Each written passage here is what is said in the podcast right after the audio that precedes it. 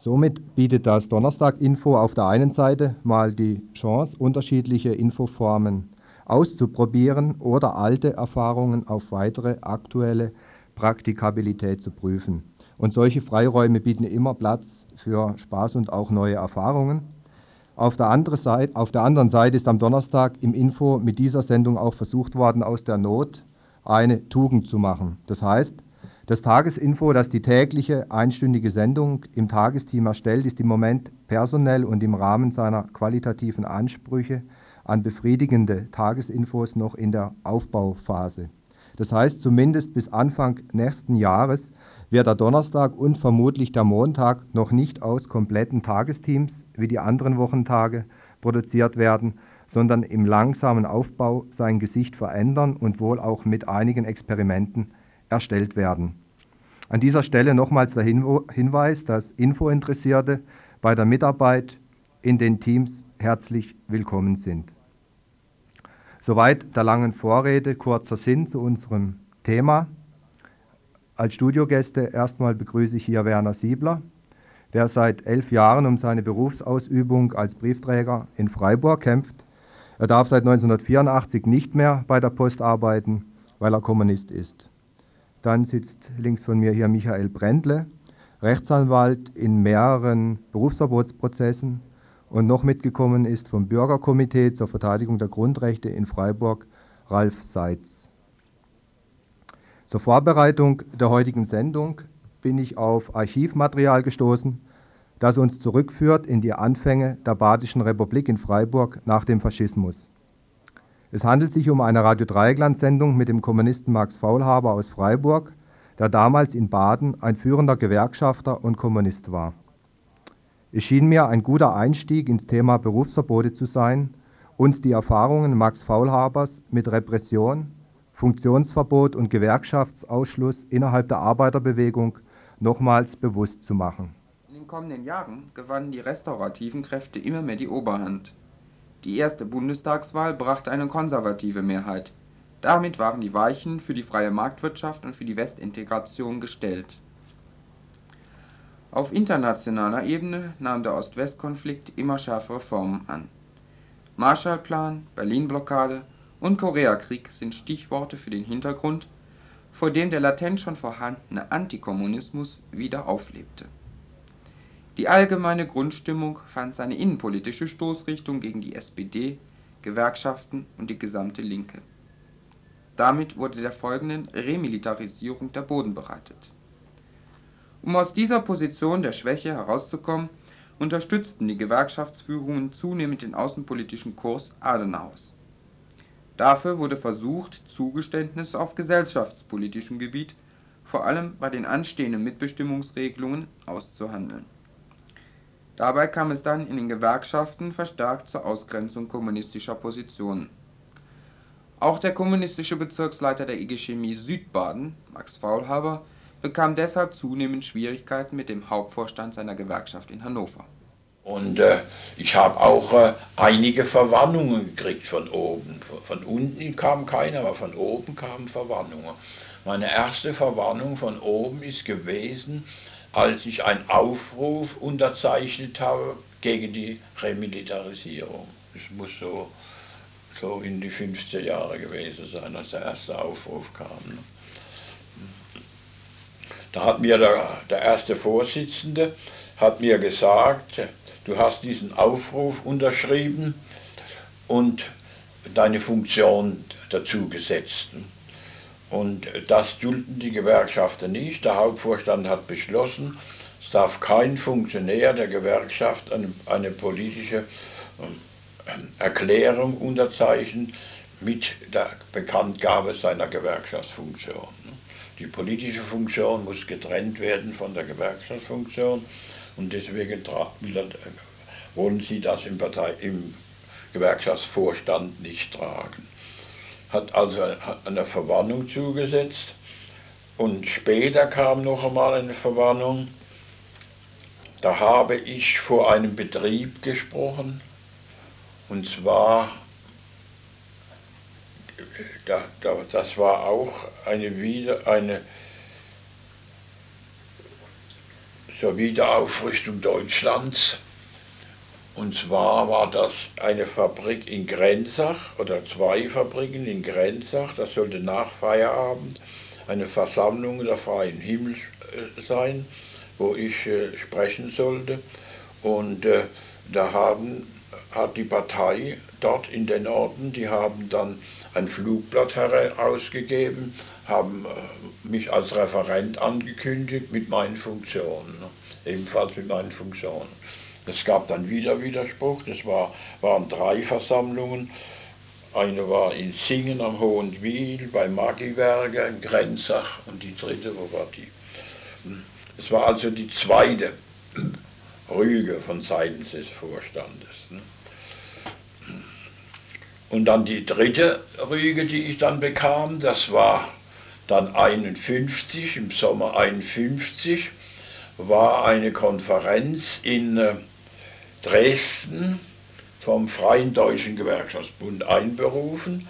Und die Freie Deutsche Gewerkschaftsbund hat auch Kollegen aus der Bundesrepublik eingeladen. Also einer von denen bin ich gewesen, es waren ungefähr dreißig westdeutsche Kollegen, die auf dieser Konferenz waren. Und dort bin ich auch hingefahren. Und da gab es auch schon den sogenannten Fulda-Beschluss, der jetzt auch wieder Gegenstand der Auseinandersetzung mit dem Kollegen Rappe ist, der das nun wieder aufgerollt hat und hat gesagt, dieser Beschluss muss nach wie vor Gültigkeit haben. Also damals der Fulda-Beschluss hat geheißen, dass kein Funktionär der Industriegewerkschaft Chemie, Papier, Keramik Kontakt aufnehmen darf mit Kollegen vom Freien Deutschen Gewerkschaftsbund von der D D R, damals Ostzone, aufnehmen darf. Bin also doch dort gewesen und habe dort ein, ein Kurzreferat gehalten, und zwar, wie führe ich meine Gewerkschaftsarbeit durch, Arbeit durch, auch im Sinne der Kommunistischen Partei. Die Teilnahme an der Dresdner Konferenz war für die Gewerkschaftsleitung Anlass, Max Faulhaber von seiner Funktion als Bezirksleiter zu entheben und ihn aus der Gewerkschaft auszuschließen. Mein Ausschluss ist erfolgt im Oktober einundfünfzig. Aber Differenzen in der Gewerkschaft Chemie, Papier, Keramik, Südbaden, wir waren ein, ja ein Bezirk, ein ganzer Bezirk, gab es mit meiner Person nicht. Bis zu meinem Ausschluss, ich glaube, ich habe schon darauf hingewiesen, ich kann nicht doppelt erzählen, dass auf der letzten Konferenz, Bezirkskonferenz der I G Chemie, Papier, Keramik in Rheinfelden, hm, dort meine Wiederwahl stand und ich dort ohne Stimmenthaltung und ohne Gegenstimme gewählt worden bin. Also wenn ein Jahr, ein Jahr vorher ein, solches, ein solcher Vertrauensbeweis auf dem Tisch liegt, kann man nicht sagen, dass da Differenzen waren mit, mit, mit den Gewerkschaftern in Südbaden. Eine Protestwelle kam in Gang. Täglich liefen neue Solidaritätsadressen aus den Betrieben ein, scharfe Protestscheiben von Belegschafts- und Mitgliederversammlungen, Betriebsräten und Verwaltungsstellen der I G Chemie sowie anderen Einzelgewerkschaften gingen an den Hauptvorstand. Faulhaber sah sich bestätigt und weiterhin vom Willen der Mitglieder getragen. Er blieb im Amt und führte seine Geschäfte fort. Dies nahm der Hauptvorstand allerdings nicht tatenlos hin. Er beantragte eine einstweilige Verfügung, die Faulhaber die Wahrnehmung seiner gewerkschaftlichen Funktionen untersagen sollte. Diese wurden nach mehreren gerichtlichen Instanzen bestätigt. Gleichzeitig machten S P D und der Hauptvorstand Stimmung gegen Faulhaber. Der Hauptvorstand entsandte neben einer Reihe seiner eigenen Mitglieder zahlreiche Gewerkschaftssekretäre nach Südbaden, die Versammlungen organisierten, auf denen die Anhänger Faulhabers nicht zu Wort kamen. Auf diesen Versammlungen wurden auch Mitglieder für eine Konferenz gewählt, die zum Fall Faulhaber Stellung nehmen sollte. Auf der Konferenz selbst durfte Faulhaber nicht sprechen, ja noch nicht einmal anwesend sein. Der Hauptvorstand aus Hannover dagegen hatte acht seiner Mitglieder aufgeboten, die die Entlassung Faulhabers rechtfertigten. Die Konferenz billigte schließlich die Maßnahmen des Hauptvorstandes. Damit war der breiten Solidaritätsbewegung für Max ein entscheidender Stoß versetzt worden. Doch Max Faulhaber war kein Einzelfall. In meiner Gewerkschaft waren ungefähr jedes Mal so fünfzig, so um fünfzig herum Delegierten, die der Kommunistischen Partei angehört haben damals. Also von, sagen wir, von zweihundertfünfzig. Von den besoldeten Funktionären sind es gewesen drei Bezirksvorsitzende. Das war einer in Nordrhein-Westfalen, das war einer in Niedersachsen, der hieß Winter, und meine Person. Wir drei hatten der Kommunistischen Partei als Bezirksleiter, also Landesfunktionär, angehört. Und zwei davon sind entlassen worden und der dritte ist in die Sozialdemokratische Partei übergetreten. Aber alle anderen, das waren noch ungefähr fünfzehn bis achtzehn, die so in Ortsverwaltung, Wiesbaden fällt mir gerade ein, das war ein hervorragender Kollege, der der Partei angehört hat. Sogar drüben im, im Bayerischen Wald, wo die Keramikindustrie so stark ist, wie heißt das Dorf?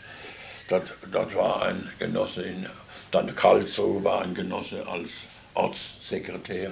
Also da waren es fünfzehn bis achtzehn waren da äh, Sekretäre in der Gewerkschaft. Und die sind alle, kurz oder lang, sind alle aus der Gewerkschaft herausgekommen. Entweder auf der Basis, dass ich ihr sozialdemokratisches Mitgliedsbuch genommen habe, oder als sie sind ausgeschlossen worden. Mhm.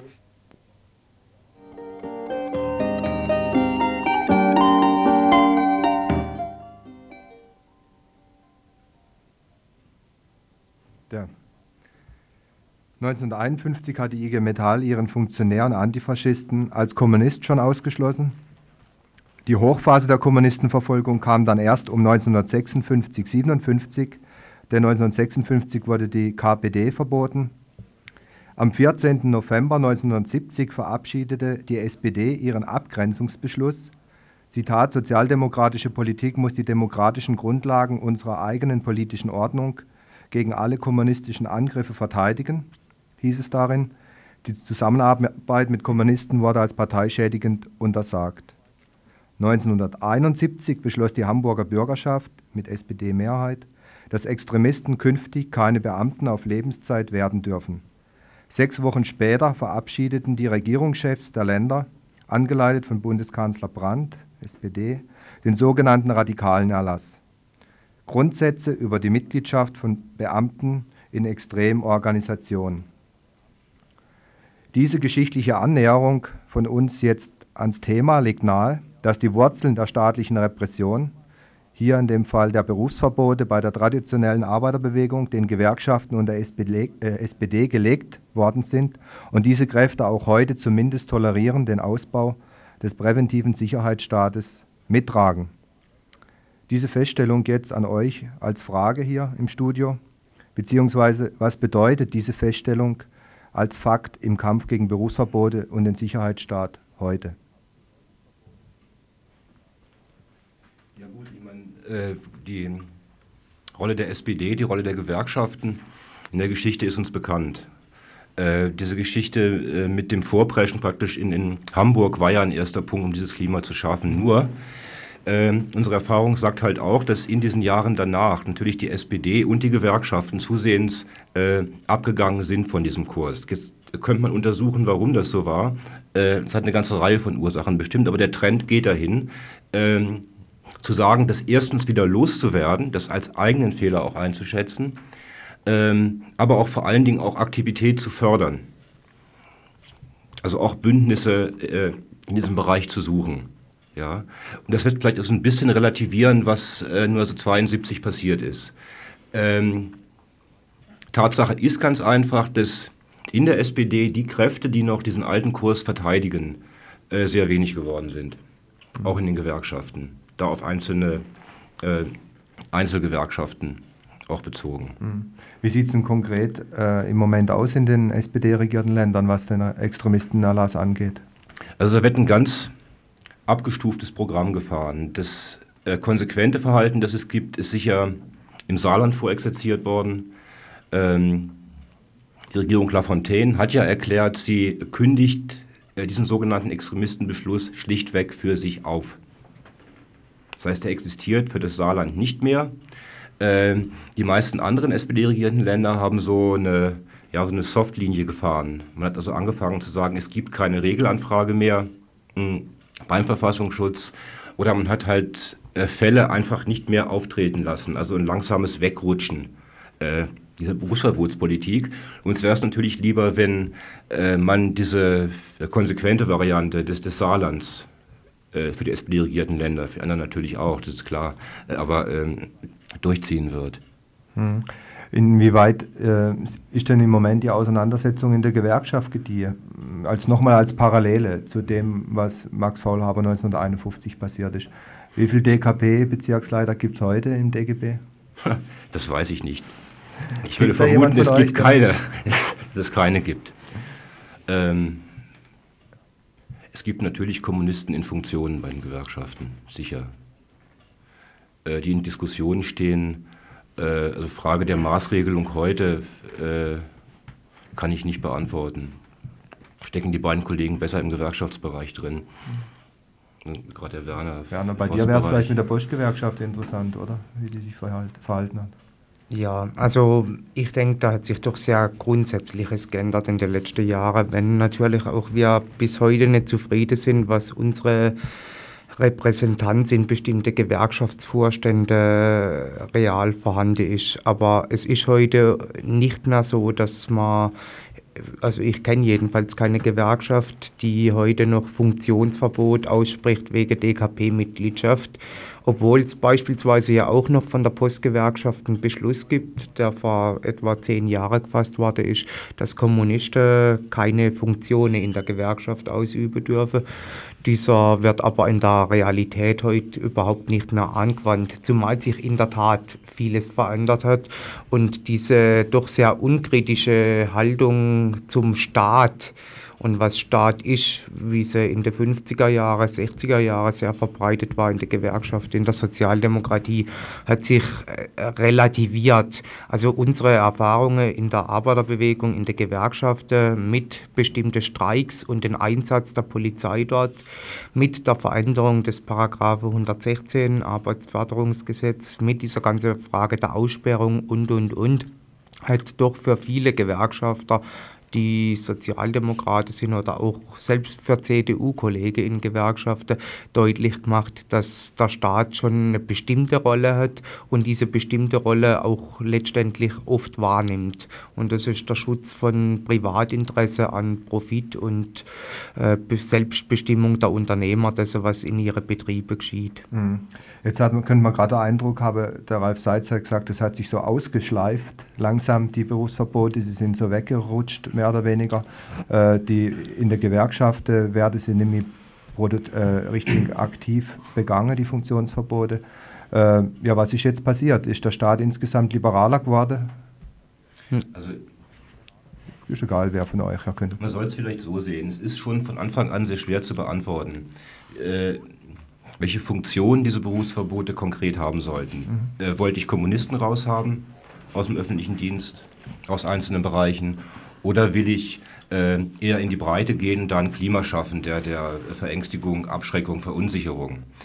Ähm, nun ist das Problem, äh, dass sich in Berufsverboten in den letzten siebzehn Jahren viel getan hat und ähm, heute eine ganz widersprüchliche Situation da ist. Für eine breite Öffentlichkeit könnte es so aussehen, als wären die Berufsverbote ein abgehaktes Thema. Ich hätte vorhin gesagt, Oskar Lafontaine, so ein langsames Aussteigen und so weiter.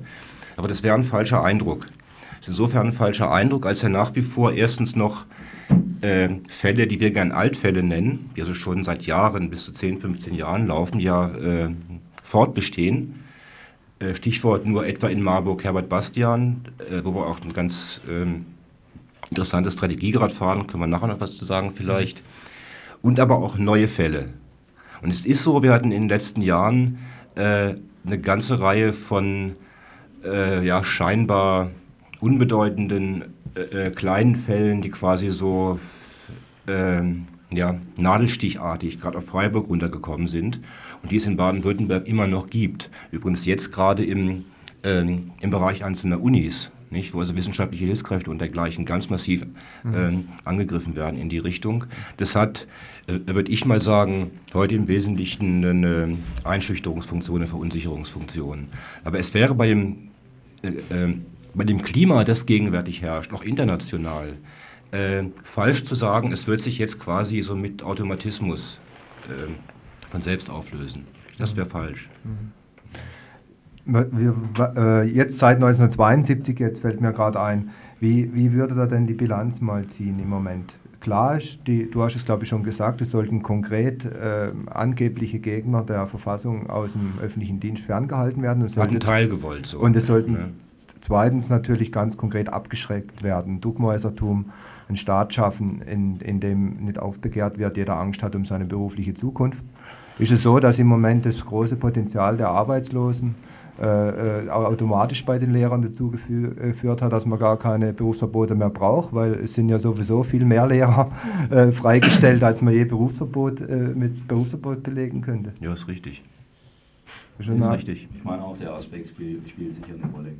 Also wenn wir da nochmal noch mal zurückgehen nach neunzehnhundertzweiundsiebzig, könnte man sich durchaus vorstellen, ähm, dass man in der Anfangsphase vielleicht gedacht hat, äh, wir schmeißen jetzt kurzerhand die Kommunisten alle raus und sind damit in zwei Jahren fertig. Aber ich glaube, dass sich doch das sehr schnell als Illusion rausgestellt hat und dass die politische Strategie ähm, von Anfang an äh, vor allem die war, eben Einschüchterung in der Breite zu erzeugen. Was man sicher auch daran ablesen kann, ähm, dass es durchaus auch äh, Fälle in Anführungszeichen gab oder Leute, ja, die durchaus so hätten zu Fällen werden können und es nie geworden sind. Ja, also es ist ja keineswegs so, dass nun jeder, der, der mal mit der D K P in Verbindung gebracht wurde, gleich sein Verfahren am Hals hatte.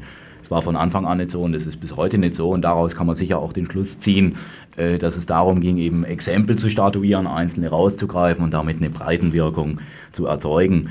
Und nach meiner Einschätzung ist es sehr richtig, was du jetzt gerade gesagt hast, dass also die zunehmende Arbeitslosigkeit und gerade im Lehrerbereich viele in Gänsefüßchen Probleme, ja, die die Regierungen haben, könnten sich eben dadurch erledigen, dass sowieso fast keiner mehr eingestellt wird. Mhm. Und sich dadurch natürlich auch dieses Thema äh, vielleicht auch ein bisschen zurückgezogen hat aus der öffentlichen Diskussion. Das war, Gott sei Dank, ja, weniger äh, neue Fälle äh, in diesem Bereich haben, gerade im Lehrerbereich. Gibt es praktisch eigentlich nicht mehr. Mhm.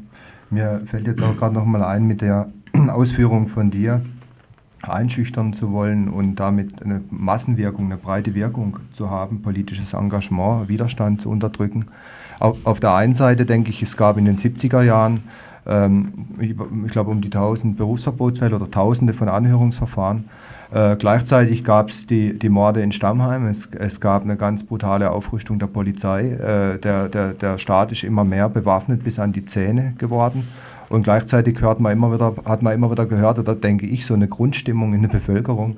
Äh, wir leben äh, in der freiheitlichsten Demokratie, die es je in Deutschland gab.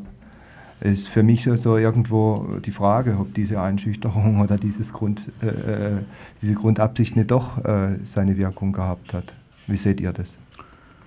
Also wenn ich mal so aus meiner Erfahrung als Anwalt auch gerade mit ganz normalen Leuten mich versucht, dieser Frage zu nähern, würde ich behaupten, dass diese äh, angebliche Grundstimmung, so hier ist doch alles in Ordnung und wir sind doch hier der freiheitlichste Staat, äh, wahrscheinlich mehr, wesentlich mehr an Medienpropaganda ist, als tatsächlich an realem Kern drin steckt. Also ich würde da mal ein Fragezeichen dahinter setzen, ob das wirklich, ob die These wirklich stimmt, dass dieses Gefühl Äh, nun so äh, verbreitet ist. Was man natürlich registrieren muss, sicher, äh, es passieren viele Dinge, und was ich wünschen würde, dass da heftiger, heftigere Reaktionen kommen. Ähm, das hat sicher jetzt, wenn ich jetzt das Beispiel der Berufsverbote äh, nehme, gibt es sicher auch sowas wie Gewöhnungseffekte, so ja, das haben wir jetzt halt nun schon seit Jahren gehört und jetzt hören wir es wieder und jetzt wissen wir halt auch nicht mehr so recht, was wir tun sollen. Wir haben ja alle schon Briefe geschrieben und wir haben schon protestiert und schon dieses und jenes gemacht und die Verfahren gibt es immer noch und jetzt, jetzt sind wir irgendwo ratlos. Aber die These nun, dass also dies, das mit dieser freiheitlichen Republik auf, wie immer so schön gesagt wird, die es je gab, auf deutschem Boden oder so ähnlich, ja, äh, glaube ich nicht, dass das, äh, dass das über das rausgeht, als dass das eben eine massive Me- Medienpropaganda ist. Also ich, ich denke, trotzdem haben die Berufsverbote in der Tat widersprüchliche Ergebnisse gehabt. Also einerseits konnten sie nicht verhindern, dass diese gewaltige Bewegung für den Frieden, dass diese gewaltige Bewegung gegen Atomkraftwerke, dass diese Bewegung für mehr Demokratie immer breiter geworden ist, auch diese Bewegung in Betriebe, in Gewerkschaften. Auf der anderen Seite aber ist zumindest im öffentlichen Dienst, denke ich, schon eine Situation entstanden, wo sich sehr viele heute überlegen, was sagen sie und was sagen sie nicht. Wann sagen sie ihre Meinung und wann nicht. Was tun sie und was tun sie nicht. Also jetzt mal auch aus meiner Zeit, wo ich noch bei der Post war, habe ich immer wieder von Kolleginnen und Kollegen gehört, so sinngemäß, du hast ja recht, aber wenn wir das so machen wie du, dann passiert uns dasselbe wie dir. Und wir können es uns nicht leisten, rauszufliegen, weil Frau, Kinder und, und, und. Also es, es hat ein ganzes Stück weit, denke ich, zu Duckmäusertum geführt, diese Politik der Berufsverbote. Wenn ich auch behaupten würde, also zu dem, was ich vorhin schon gesagt habe, es hätte gleichzeitig nicht verhindern können, dass immer mehr Menschen auch einsehen, dass letztendlich nur die Möglichkeit gibt, sich zu wehren, wenn man tatsächlich seine Interessen durchsetzen will und das Duckmäusertum letztendlich auch nicht weiterhilft. Gut, ich denke, jetzt machen wir nochmal eine musikalische Annäherung an das Thema und diskutieren dann weiter.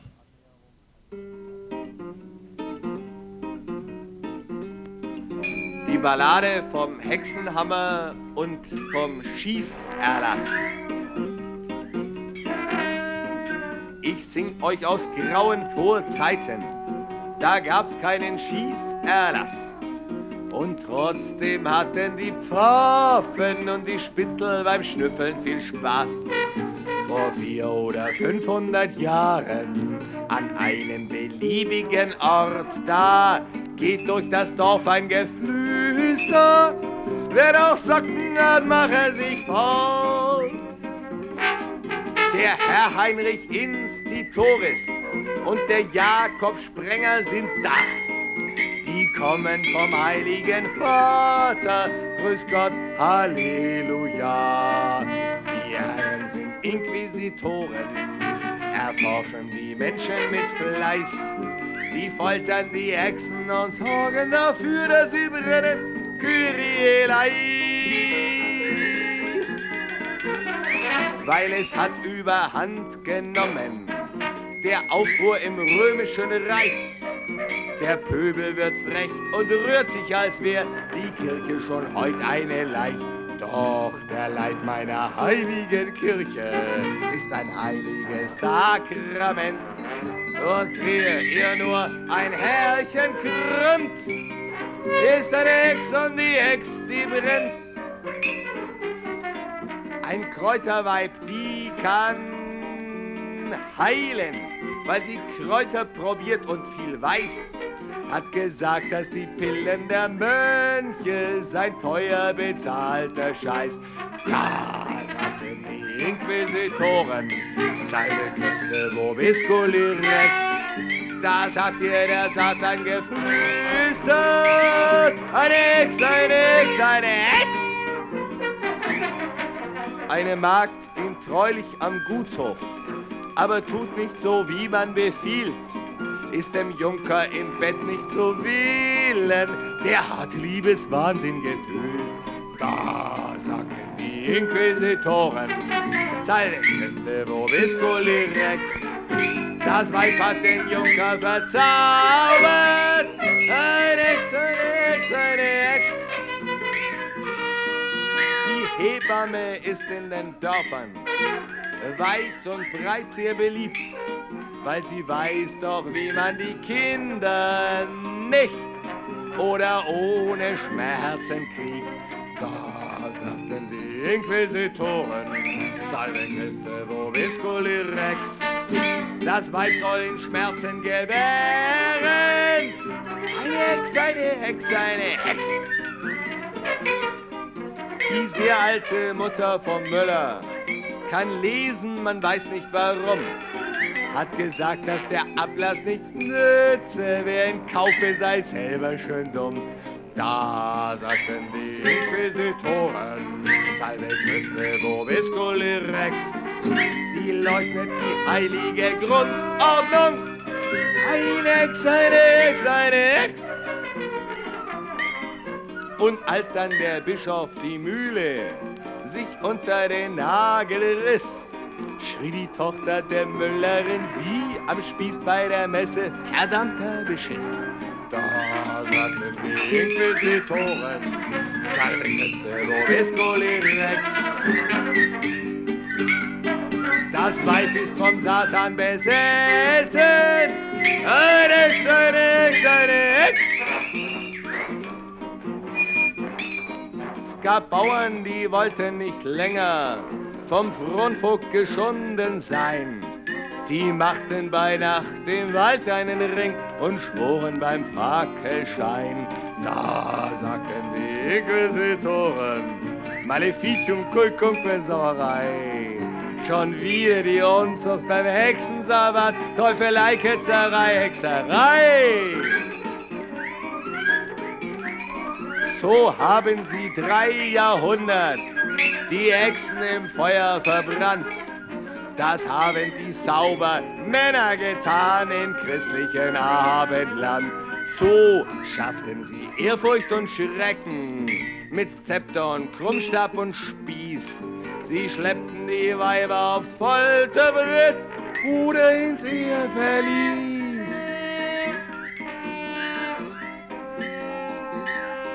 Die Mörder vom höheren Adel, die Lügner vom Priesteramt, die haben den Teufel erfunden im christlichen Abendland.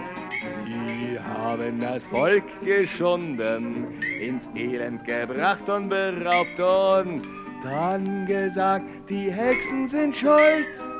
Wie dem, der nicht daran glaubt. Und der euch das Lied gesungen, der hatte heute Nacht die Vision. Der sah die Teufel und Hexen mal wieder die Ordnung bedrohen. Keine Bange, Herr Schieß und Herr Filbinger, mit dem Hexenhammer sind da. Die kommen von der Inquisition. Grüß Gott, Halleluja.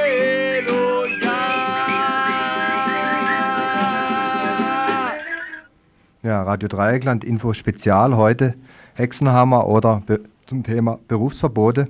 Das war gerade Walter Mossmann von seiner Platte Elf Flugblattlieder, wo er eine Annäherung an das Thema über die Hexenverfolgung, glaube ich, ganz gut hinbekommen hat. Wir haben hier Studiogäste im Studio natürlich, wo sonst. Und unter anderem ist hier jetzt der Werner Siebler.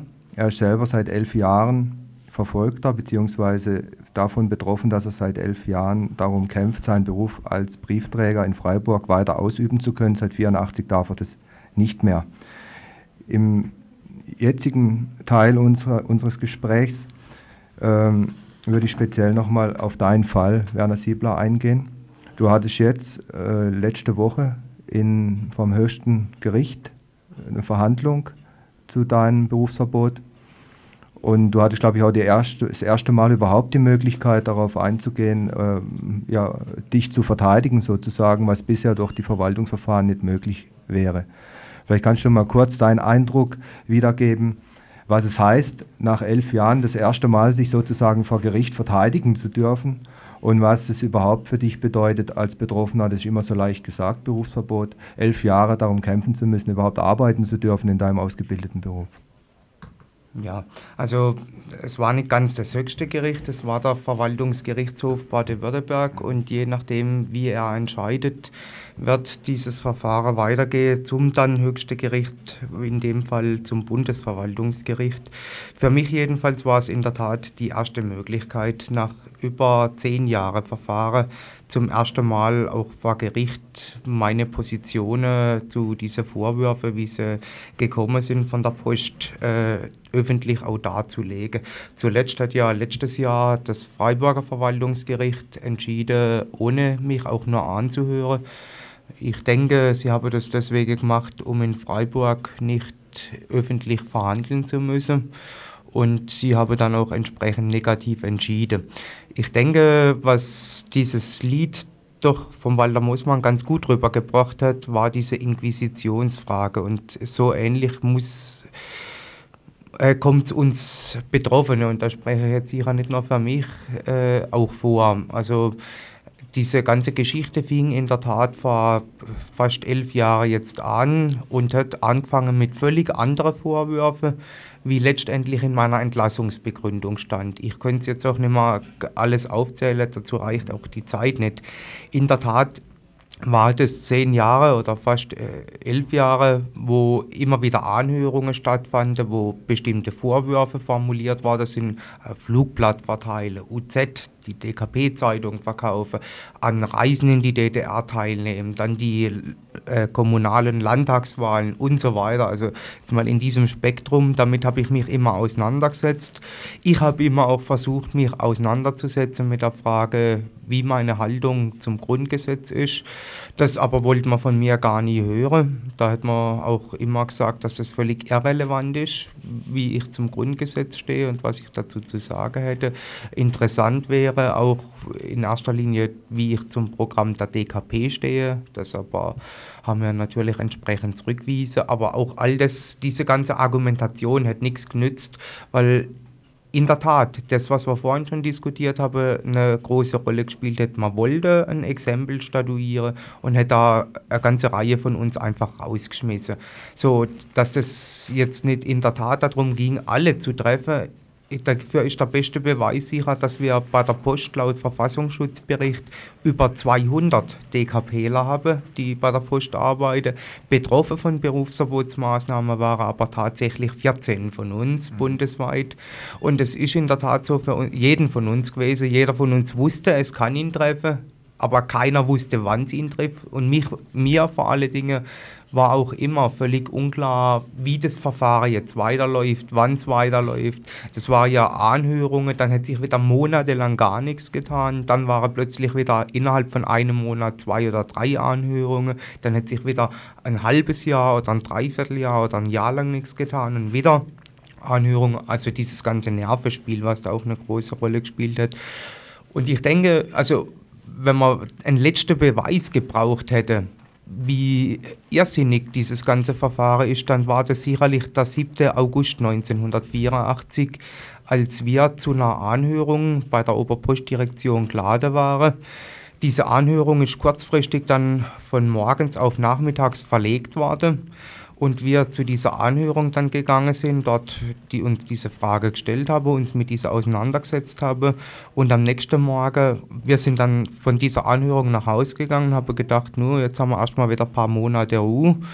Und am nächsten Morgen lese ich dann in der Badischen Zeitung, jetzt wird Siebler entlassen, und ich lese diesen Artikel und stelle fest, dass dieser Artikel berichtet über eine andere Anhörung als die, bei der ich war.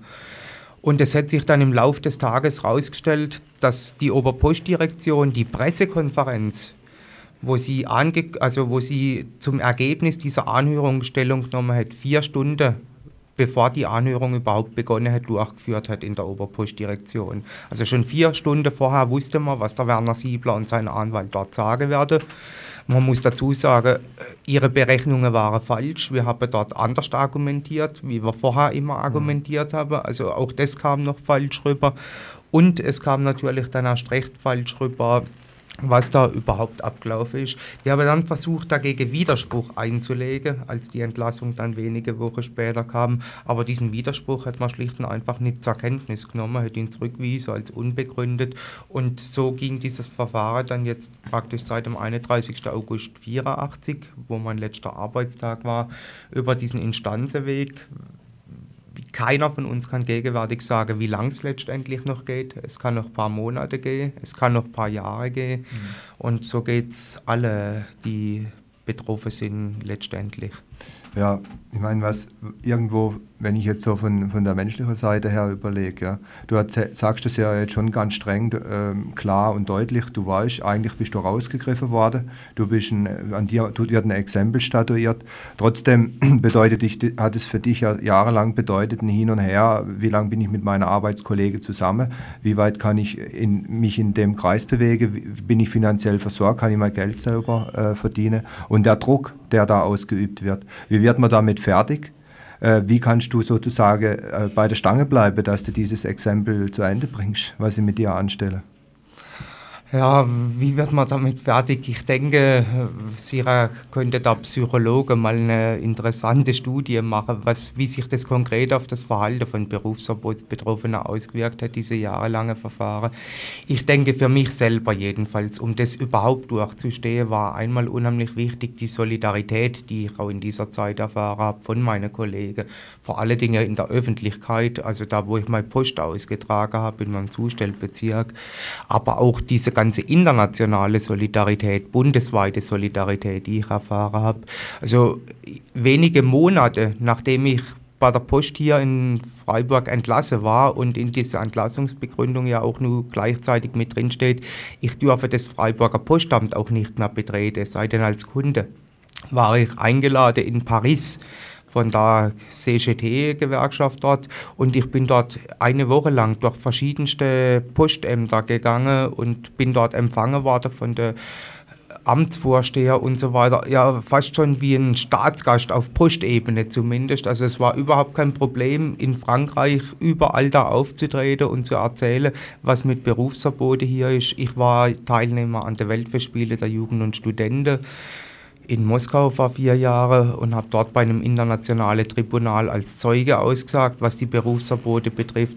Und das, was da alles kam dann auch an Solidarität, jetzt auch über die internationale Arbeitsorganisation in Genf, die ja die Bundesrepublik verurteilt hat wegen dieser Haltung und wegen dieser Praxis Berufsverbote, das, denke ich, ist letztendlich das, was die Kraft gibt und letztendlich Nicht, oder nicht zuletzt, denke ich, ohne meine Partei, ohne die D K P, hätte ich das auch nicht über die Runde gekriegt, weil die Hauptsache an Solidarität habe ich dort natürlich gekriegt. Hm. Also das heißt, einfach auch organisiert zu sein, ja, und sich auf eine Organisation, die sich nicht spontan wieder da oder dort bildet und auflöst, auch verlassen zu können. Ja. Einfach. Das kann ja. ich mir eigentlich ganz gut vorstellen. Du hast ein Stichwort noch geliefert, ein internationales, was ich ganz gut finde. In Italien und in Frankreich, glaube ich, ist das Wort Berufsverbot äh, in die Sprache eingegangen. Also es gibt in den Sprachen keinen ähnlichen Begriff dafür. Inwieweit ist denn das Verhalten dieser Länder einzuschätzen auf, oder auch der Druck oder die, die Haltung äh, auf das, was in der Bundesrepublik vorgegangen ist und vorgeht im Berufsverbot? Vielleicht kann Michael Brendle dazu was sagen, der auch schon ein bisschen Erfahrung hat. Ja, ich glaube, dass also die Reaktionen in ganz Europa, vor allem aber natürlich auch in Westeuropa, im E G-Raum, äh, ihre Spuren hinterlassen bei den Entscheidungen oder beim Verhalten von Behörden und auch von der Justiz. Und insbesondere, ich will das wiederholen, der Werner hat es erwähnt, äh, hat sicher eine sehr große Rolle gespielt, das Verfahren vor der Internationalen Arbeitsorganisation in Genf. Das handelt sich da ja um eine Unterorganisation der Vereinten Nationen, in der praktisch alle Staaten mit am Tisch sitzen. Und die haben sich ja sehr große Mühe gegeben, haben einen dicken Bericht gemacht mit mehreren hundert Seiten über Berufsverbote in der Bundesrepublik Deutschland. Und das sind natürlich sicher alles Dinge, die Einfluss haben, auch wenn man das offiziell natürlich bestreitet, auch wenn das Bundesverwaltungsgericht sich erdreistet, sich hinzustellen, zu sagen, das tut alles nichts zur Sache, das interessiert uns nicht. Nationales Recht geht da angeblich vor. Ähm, vor internationalem Recht, was juristisch sicher so nicht haltbar ist in der Argumentation, aber trotzdem glaube ich, dass da deutliche Auswirkungen ähm, zu spüren sind und es auch zunehmend schwerer wird, äh, Berufsverbote zu verhängen. Wir haben das vielleicht auch nur als Beispiel erlebt ähm, in Lörrach bei dem Justizbeamten Gerhard Wernthaler, wo es dann letztlich kein Verfahren gab, wo die Verwaltung nachgeben musste. Da hat sicher auch eine Rolle gespielt hier diese Situation im Dreieckland. Da haben sich eben nun Schweizer eingeschaltet, haben sich Franzosen eingeschaltet, haben protestiert in Stuttgart und das hinterlässt ganz bestimmt auch seine Spuren und hat in dem konkreten Fall zum Beispiel zum Erfolg geführt. Er wurde zum Beamten auf Lebenszeit ernannt und das war lange Zeit die Frage. Mhm. Gut, kommen wir zum letzten Komplex hier in unserem Gespräch, weil auch bei Radio Dreieckland trotz keinem drei Minuten Takt äh, müssen wir uns an gewisse Zeiten halten. Der, ich möchte auch nochmal diese internationale äh, Ebene aufgreifen. Und zwar neunzehnhundertachtundsiebzig äh, gab es das dritte internationale Rasseltribunal äh, zu Menschenrechtsverletzungen in der Bundesrepublik Deutschland.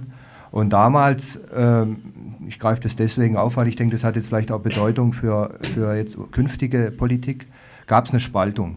Es gab eine Spaltung von der eigentlichen äh, Bewegung gegen Berufsverbote, das heißt, wo hauptsächlich die Ver äh, Betroffenen organisiert waren aus dem D K P-nahen Spektrum, da kamen die meisten ja her. Und es gab die andere Seite der Linken in der Bundesrepublik, die sich hauptsächlich auseinandergesetzt hat mit den Haftbedingungen, mit dem generellen Aufbau des, des äh, Repressionsapparats in der Bundesrepublik, mit den Toten in Stammheim, äh, mit Menschenrechtsverletzungen im Knast. Und äh, dieses dritte internationale Rasseltribunal ging damals also noch gespalten über die Runde. Die Gewerkschaften und die D K P haben aufgefordert, die Mitglieder nicht daran teilzunehmen.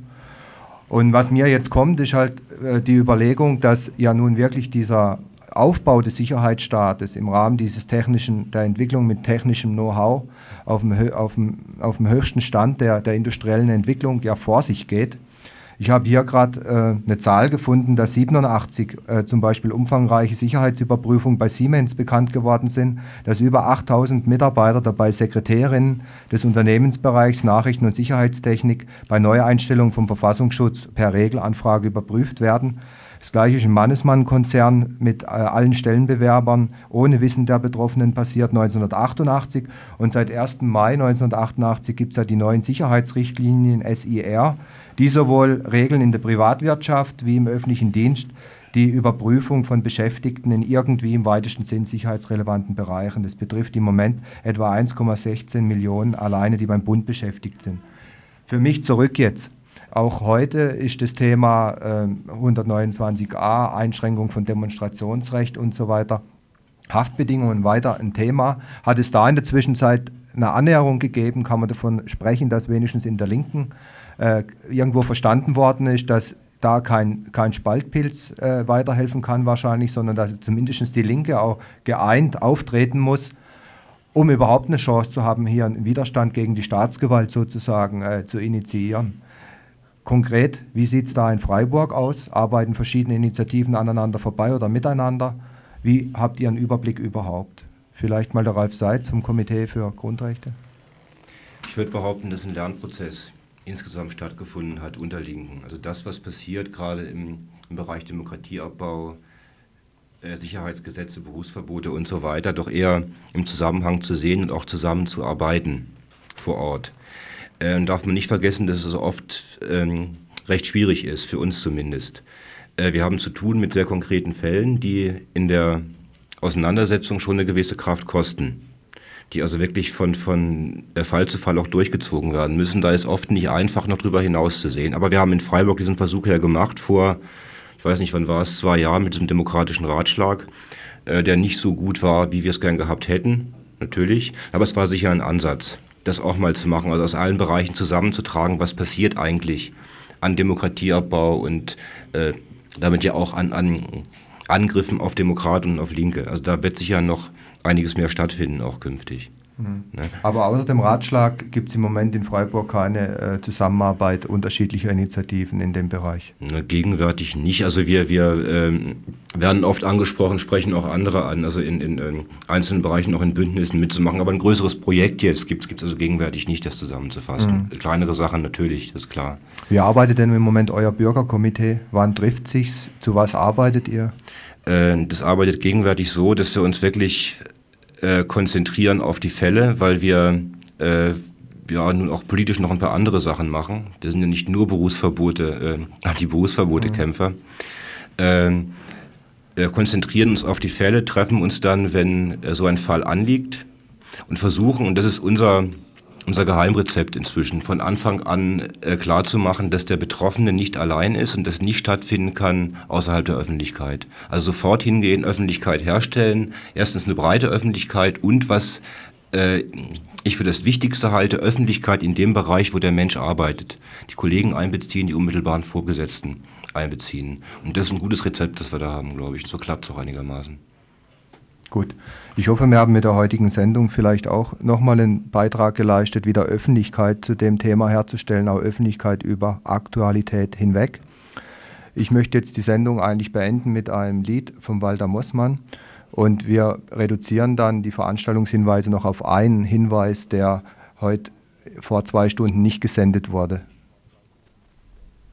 Sieben Fragen eines Schülers und sieben freiheitlich-demokratisch grundordentliche Antworten.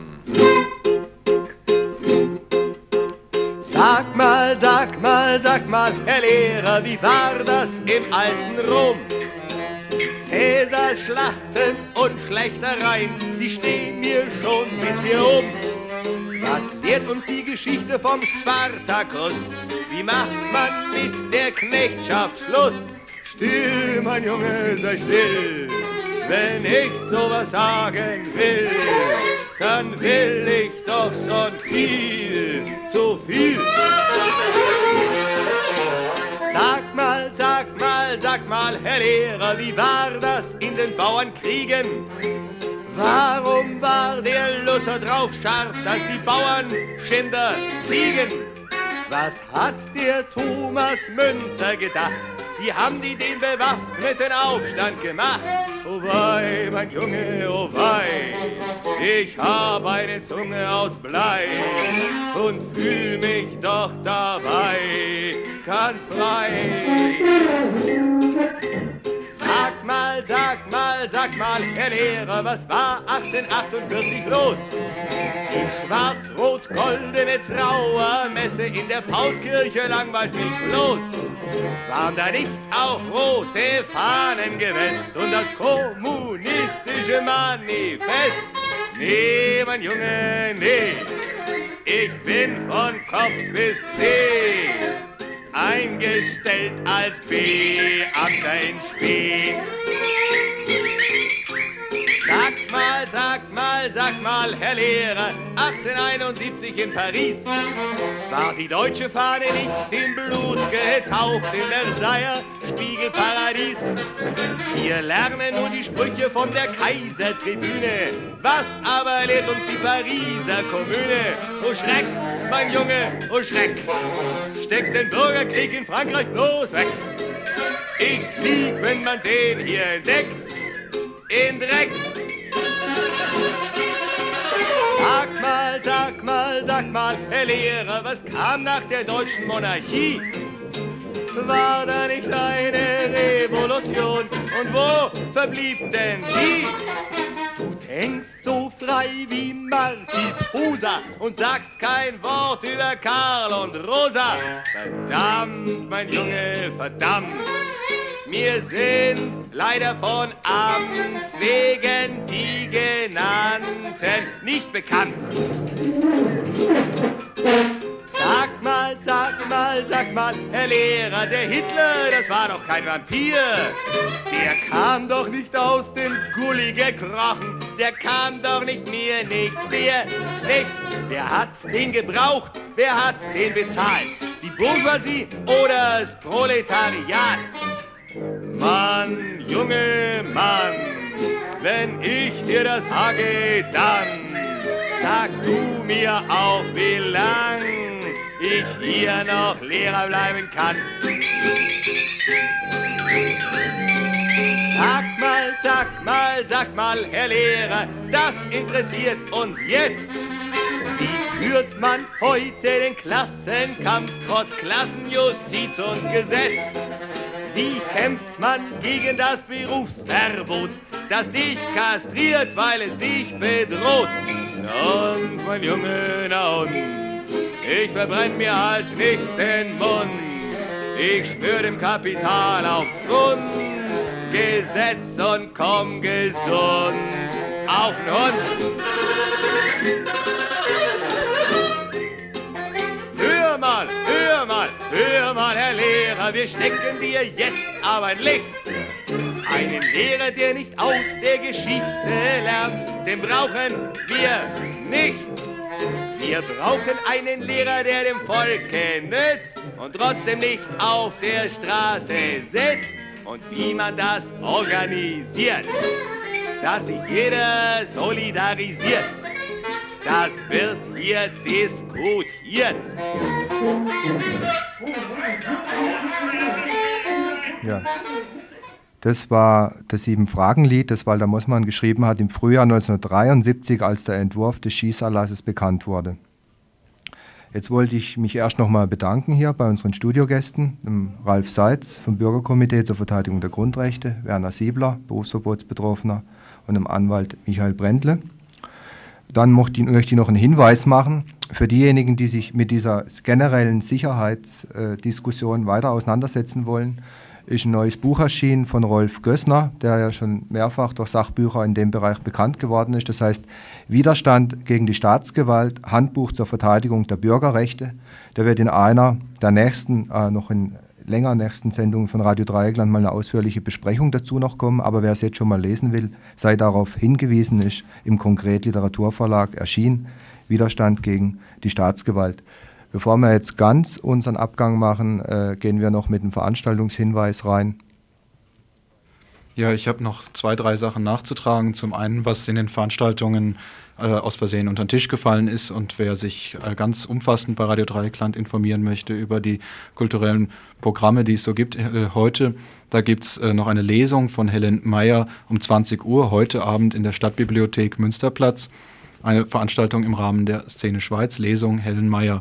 Und dann noch zwei Sachen, die wir betonen wollen, weil sie vielleicht äh, auch von vielen wahrgenommen werden sollten. Zum einen gibt es heute Abend in Freiburg zum am siebzehnten Dezember geplanten Aktionstag Wohnungsnot. Ich hoffe, das Datum habe ich jetzt richtig gesagt, siebzehnten Dezember, großer Aktionstag in Sachen Wohnungsnot. Da trifft sich heute Abend ein Vorbereitungsplenum im Haus der Jugend, ebenfalls um zwanzig Uhr in der Uhlandstraße. Wer da also zum Aktionstag beibringen, beitragen möchte, sollte dorthin gehen. Und schließlich noch ein Aufruf, der uns aus bayerischer Ferne erreicht sozusagen. Die Republikaner in Waldkirch, äh, bekannt seit einigen Wochen, seitdem dort der Gründungsparteitag unter starkem Polizeischutz äh, gegen den Demonstrationswillen und den Teilnahmewillen der äh, auch ebenfalls angereisten Antifaschisten durchgesetzt worden war. Damals äh, Waldkirchs vielleicht größtes Polizeispektakel, was äh, es gegeben hat. Äh, diese Republikaner, dieselben, die ähm, haben einen großen Europaparteitag geplant. Es werden eintausendfünfhundert Republikaner-Mitglieder erwartet, und zwar in Dinkelsbühl bei Ansbach. Das Ganze ist in der Gegend von Nürnberg. Und äh, zu diesem Republikaner-Europaparteitag gibt es ebenfalls in Dinkelsbühl eine Demo, die fängt um vierzehn Uhr beim Nördlinger Tor an. Wir wissen nicht genau, ob es eine Busverbindung, also eine irgendwie geartete organisatorische Möglichkeit gibt, dass Leute aus Freiburg da hinkommen. Aber wer es irgendwie schafft, nach Dinkelsbühl zu kommen, um gegen eintausendfünfhundert Republikaner, die das Europaparlament stürmen wollen, zu demonstrieren, der kann und die kann am äh, kommenden Samstag um vierzehn Uhr in Dinkelsbühl bei Ansbach am Nördlinger Tor äh, vorbeikommen. Ja, und ich werde mich jetzt ganz schnell verabschieden. Die nächste Redaktion wartet schon. Noch ein Hinweis, morgen wieder das Info wie immer, zur gleichen Zeit, und nächsten Donnerstag wird es einen Beitrag geben, der sich mit dem K Z Struthof im Elsass auseinandersetzt. Und es verabschieden sich inzwischen gewechselt hinter der Technik Annette und hier am Mikro Karl-Heinz. Nachrichten von Radio Dreieckland.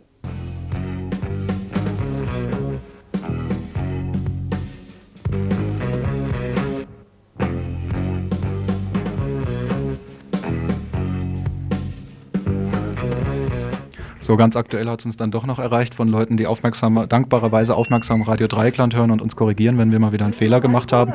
Nämlich, der Aktionstag gegen Wohnungsnot ist nicht am siebzehnten, sondern am fünfzehnten Dezember, fünfzehnten zwölften geplant, und alle, die mitmachen wollen und da beitragen wollen mit spaßigen und sonstigen Aktionen, treffen sich heute Abend um zwanzig Uhr im Haus der Jugend Uhlandstraße zum Vorbereitungsplenum.